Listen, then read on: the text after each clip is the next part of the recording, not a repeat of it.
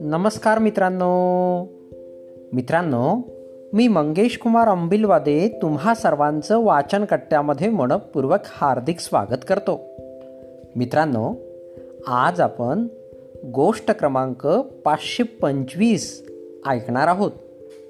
बालमित्रांनो आज आपण अकबर बिरबलाची एक छानशी गोष्ट ऐकणार आहोत.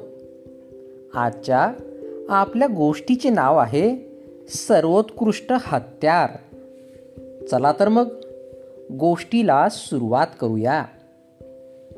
लढाया युद्ध ही बादशहासाठी नेहमीचीच बाब असल्यामुळे बहुतेक वेळा बादशहा शस्त्र आणि हत्यारांचाच विचार करीत असायचा.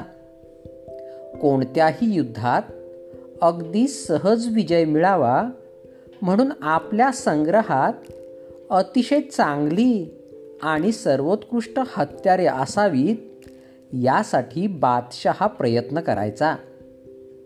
आपल्याजवळ असलेली हत्यारे आणि शस्त्रे चांगल्या दर्जाची आहेत की नाही याची माहिती घ्यावी म्हणून एके दिवशी दरबारात बसल्यावर बादशहाने प्रश्न विचारला सर्वात चांगले हत्यार कोणते?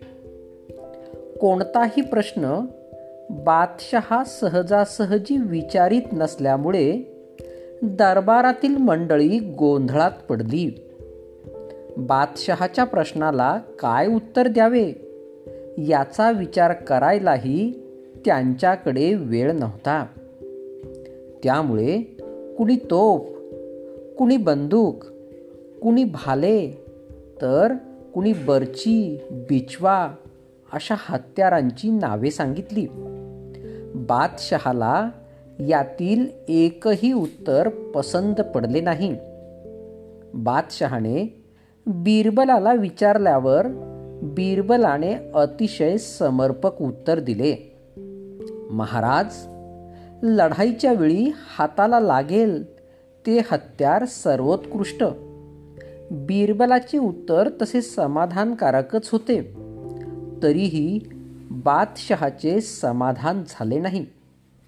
त्यामुळे बादशहाने विचारले तू हे सिद्ध करून दाखवशील का? उद्याच दाखवतो महाराज. दुसऱ्या दिवशी सकाळीच बिरबलाने आपल्या उत्तराची सत्यता पटविण्यासाठी एक योजना आखली. ऐन बाजाराच्या वेळी त्याने मस्त झालेला हत्ती बाजारपेठेत सोडला. मस्त झालेला हत्ती येत आहे असे पाहून बाजारपेठेत एकच धांदल उडाली आणि लोक सैरावैरा धावायला लागले. रस्त्यावर सुरू असलेली गडबड पाहण्यासाठी बिरबल बादशहाला घेऊन महालाच्या गच्चीवर गेला.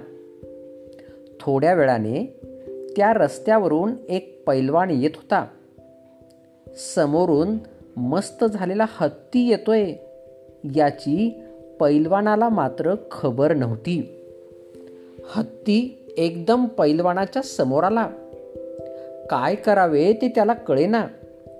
त्याने इकडे तिकडे पाहिले. सहज हातात येईल असे काहीच दिसत नव्हते. इतक्यात त्याची नजर रस्त्याच्या कडेला उभ्या असलेल्या एका कुत्र्यावर गेली. काहीही विचार न करता पैलवानाने ते कुत्रे उचलले आणि मस्त झालेल्या हत्तीच्या अंगावर जोरात फेकले. विचित्र प्रकारचा आवाज करीत अंगावर अचानक आलेल्या कुत्र्यामुळे हत्ती मात्र गोंधळून गेला आणि त्याने आपला मार्ग बदलला. हे दृश्य पाहिल्यावर बादशहाला बिरबलाचे म्हणणे मनापासून पटले. बालमित्रांनो गोष्ट या ठिकाणी संपली. गोष्ट तुम्हाला आवडली असेल तर मला नक्कीच कळवा. चला तर मग. उद्या पुन्हा भेटूया तुमच्या आवडत्या वाचन कट्ट्यात तोपर्यंत बाय बाय.